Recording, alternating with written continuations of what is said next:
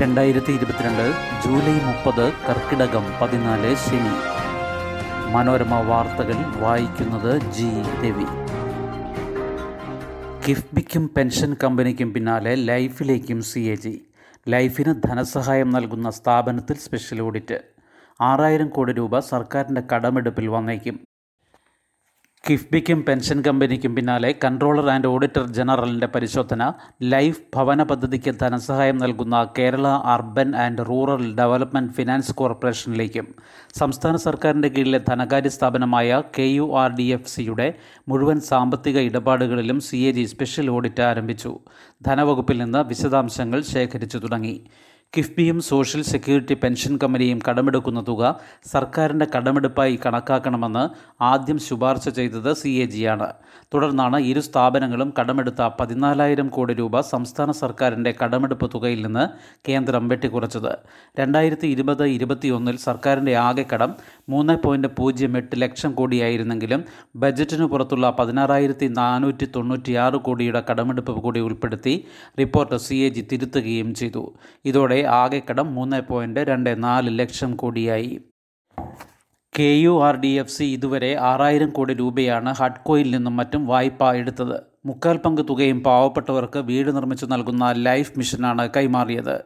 കിഫ്ബിയും pension കമ്പനിയും കൂടി കടമെടുത്ത പതിനാലായിരം കോടിക്ക് പുറമെ K U R D F സിയുടെ ബാധ്യതയായ ആറായിരം കോടി കൂടി സർക്കാർ കണക്കിൽ ഉൾപ്പെടുത്തിയാൽ റിസർവ് ബാങ്ക് വഴി കടമെടുക്കാവുന്ന തുകയിൽ ഇത്രയും തുക കൂടി കുറവ് വരും. ഇത് സർക്കാരിന്റെ ധനസ്ഥിതി കൂടുതൽ ഗുരുതരാവസ്ഥയിലാക്കും. വീട് കാത്തിരിക്കുന്നത് അഞ്ച് പോയിന്റ് ആറ് നാല് ലക്ഷം പേർ. ലൈഫ് പദ്ധതിയിൽ വീടിന് അർഹരായവരുടെ പുതുക്കിയ കരട് പട്ടികയിൽ അഞ്ച് ലക്ഷത്തി അറുപത്തിനാലായിരത്തി തൊണ്ണൂറ്റിയൊന്ന് പേരുണ്ട്. മൂന്ന് ലക്ഷത്തി അറുപത്തിയാറായിരത്തി അഞ്ഞൂറ്റി എഴുപത് പേർ ഭൂമിയുള്ള ഭവനരഹിതരും ഒരു ലക്ഷത്തി തൊണ്ണൂറ്റിയേഴായിരത്തി അഞ്ഞൂറ്റി ഇരുപത്തിയൊന്ന് പേർ ഭൂമിയില്ലാത്ത ഭവനരഹിതരുമാണ്. പട്ടികജാതി വിഭാഗത്തിലെ ഒരു ലക്ഷത്തി പതിനാലായിരത്തി അഞ്ഞൂറ്റി അൻപത്തി ഏഴ് പേരും പട്ടികവർഗ വിഭാഗത്തിലെ പതിനാറായിരത്തി അറുന്നൂറ്റി അറുപത്തി ഒന്ന് പേരുമുണ്ട്. ഗ്രാമസഭകൾ നിർദ്ദേശിക്കുന്ന ഭേദഗതികളോടെ ഓഗസ്റ്റ് പതിനാറിന് അന്തിമ പട്ടിക പ്രസിദ്ധീകരിക്കും. K U R D F C എടുക്കുന്ന വായ്പയും സ്വന്തം ഫണ്ടും ഉപയോഗിച്ചാണ് ലൈഫിന് കീഴിൽ വീടുകൾ നിർമ്മിക്കുന്നത്. തദ്ദേശ സ്ഥാപനങ്ങൾക്കുള്ള വികസന ഗ്രാൻഡിൽ നിന്നാണ് ഈ വായ്പ തിരിച്ചടയ്ക്കുന്നത്. അഞ്ചു വർഷത്തിനകം ഐ ടി രംഗത്ത് അറുപത്തി ഏഴായിരം തൊഴിലവസരമെന്ന് മുഖ്യമന്ത്രി. അഞ്ച് വർഷത്തിനുള്ളിൽ കേരളത്തിൽ ഐ ടി മേഖലയിൽ അറുപത്തി മൂന്ന് ലക്ഷം ചതുരശ്ര അടി ഐ ടി സ്പേസും അറുപത്തി ഏഴായിരം തൊഴിലവസരങ്ങളുമാണ് സർക്കാർ ലക്ഷ്യമിടുന്നതെന്ന് മുഖ്യമന്ത്രി പിണറായി വിജയൻ. രണ്ടായിരത്തി പതിനാറ് മുതലുള്ള കാലയളവിൽ സംസ്ഥാനത്ത് ആകെ നാൽപ്പത്തി ആറ് ലക്ഷം ചതുരശ്ര അടി വിസ്തീർണത്തിലുള്ള ഐ ടി സ്പേസും നാൽപ്പത്തി അയ്യായിരത്തി എണ്ണൂറ്റി അറുപത്തി ഒൻപത് തൊഴിലവസരങ്ങളുമാണ് സൃഷ്ടിക്കപ്പെട്ടത്. മികച്ച മാനവ വിഭവശേഷി ഉന്നത വിദ്യാഭ്യാസം നേടിയ ജനത ശാന്തമായ സാമൂഹിക അന്തരീക്ഷം എന്നിവ കേരളത്തിന്റെ ഐ ടി മേഖലയുടെ വളർച്ചയ്ക്ക് അനുകൂല ഘടകങ്ങളാണെന്നും അദ്ദേഹം പറഞ്ഞു.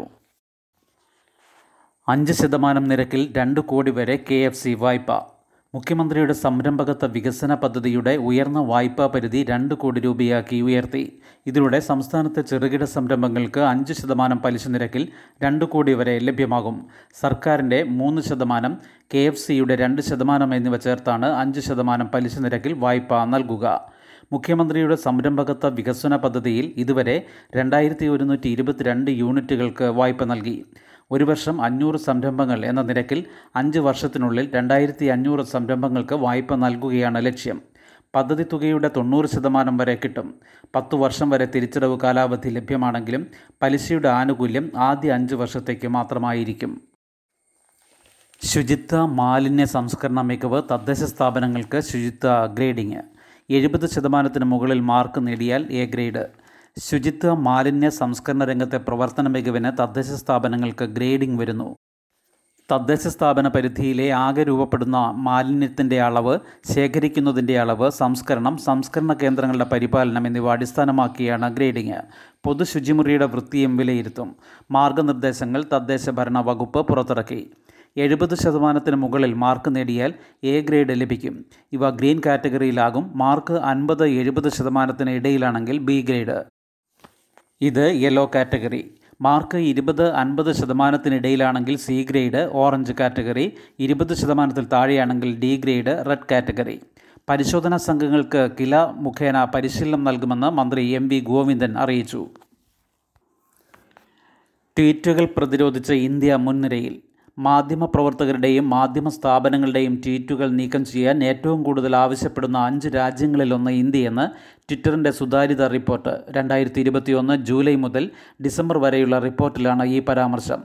ട്വീറ്റുകൾ നീക്കം ചെയ്യാൻ ആവശ്യപ്പെടുന്നതിൽ പത്തൊൻപത് ശതമാനം ഇന്ത്യയിൽ നിന്നാണ് മാധ്യമ സ്ഥാപനങ്ങളുടെയും മാധ്യമ പ്രവർത്തകരുടെയും ട്വീറ്റുകൾ നീക്കം ചെയ്യാൻ മുന്നൂറ്റി തവണ ഇന്ത്യ ആവശ്യപ്പെട്ടിട്ടുണ്ട്. മുൻ വർഷവുമായി താരതമ്യം ചെയ്യുമ്പോൾ നൂറ്റി മൂന്ന് ശതമാനം വർധനയാണ് ഇത്. കോടതി ഉത്തരവുകളും സർക്കാർ സ്ഥാപനങ്ങൾ വ്യക്തികളുടെ അഭിഭാഷകർ തുടങ്ങിയവരുടെ ഭാഗത്തു നിന്നുള്ള എതിർപ്പുകളുമാണ് ഇത്തരം ആവശ്യങ്ങൾ ഉന്നയിക്കാൻ കാരണം. കഴിഞ്ഞ ഓഗസ്റ്റിൽ കോൺഗ്രസ് നേതാവ് രാഹുൽ ഗാന്ധി ചെയ്ത ട്വീറ്റ് സംബന്ധിച്ച് അദ്ദേഹത്തിന്റെ പേര് പരാമർശിക്കാതെ റിപ്പോർട്ടിൽ പറയുന്നുണ്ട്. പീഡനത്തിനിരയായ ദളിത് പെൺകുട്ടിയുടെ മാതാപിതാക്കളുടെ ചിത്രം പോസ്റ്റ് ചെയ്തതുകൊണ്ട് ദേശീയ ബാലാവകാശ കമ്മീഷന്റെ വിമർശനമുണ്ടായി എന്നാണ് റിപ്പോർട്ട്. ഉന്നത വിദ്യാഭ്യാസത്തിന് പുതിയ ഓൺലൈൻ സംവിധാനം ഇരുപത്തി മൂവായിരം കോഴ്സുകൾ. കോഴ്സുകൾ ഇംഗ്ലീഷിലും മലയാളം ഉൾപ്പെടെ എട്ട് പ്രാദേശിക ഭാഷകളിലും. ആർട്ടിഫിഷ്യൽ ഇന്റലിജൻസ് സൈബർ സെക്യൂരിറ്റി ശിശു പരിചരണം എന്നിവ ഉൾപ്പെടെ ഇരുപത്തി മൂവായിരത്തിലേറെ ഉന്നത വിദ്യാഭ്യാസ കോഴ്സുകൾ ലഭ്യമാകുന്ന പുതിയ ഓൺലൈൻ സംവിധാനം യു ജി സി അവതരിപ്പിച്ചു.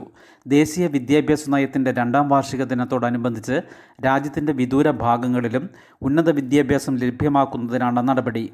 ഇംഗ്ലീഷിന് പുറമെ മലയാളം ഉൾപ്പെടെ എട്ട് പ്രാദേശിക ഭാഷകളിലും കോഴ്സുകൾ ലഭ്യമാക്കും. നിലവിലുള്ള സ്വയം ഈ പാഠശാല ഉൾപ്പെടെയുള്ള വിവിധ ഓൺലൈൻ പ്ലാറ്റ്ഫോമുകളെ ഏകീകരിച്ച് ഒറ്റ സംവിധാനമാക്കി മാറ്റുകയാണ് ചെയ്തിരിക്കുന്നതെന്ന് യു അധികൃതർ വിശദീകരിച്ചു. പാഠ്യപദ്ധതി പരിഷ്കരണം രണ്ടു വർഷത്തിനുള്ളിൽ പൂർത്തിയാകുമെന്ന് വിദ്യാഭ്യാസ മന്ത്രി കേരളത്തിലെ സ്കൂൾ പാഠ്യപദ്ധതി പരിഷ്കരണം രണ്ട് വർഷത്തിനുള്ളിൽ പൂർത്തിയാകുമെന്ന് മന്ത്രി വി. ശിവൻകുട്ടി പറഞ്ഞു. ഇതിനുള്ള നടപടികൾ ആരംഭിച്ചിട്ടുണ്ട്.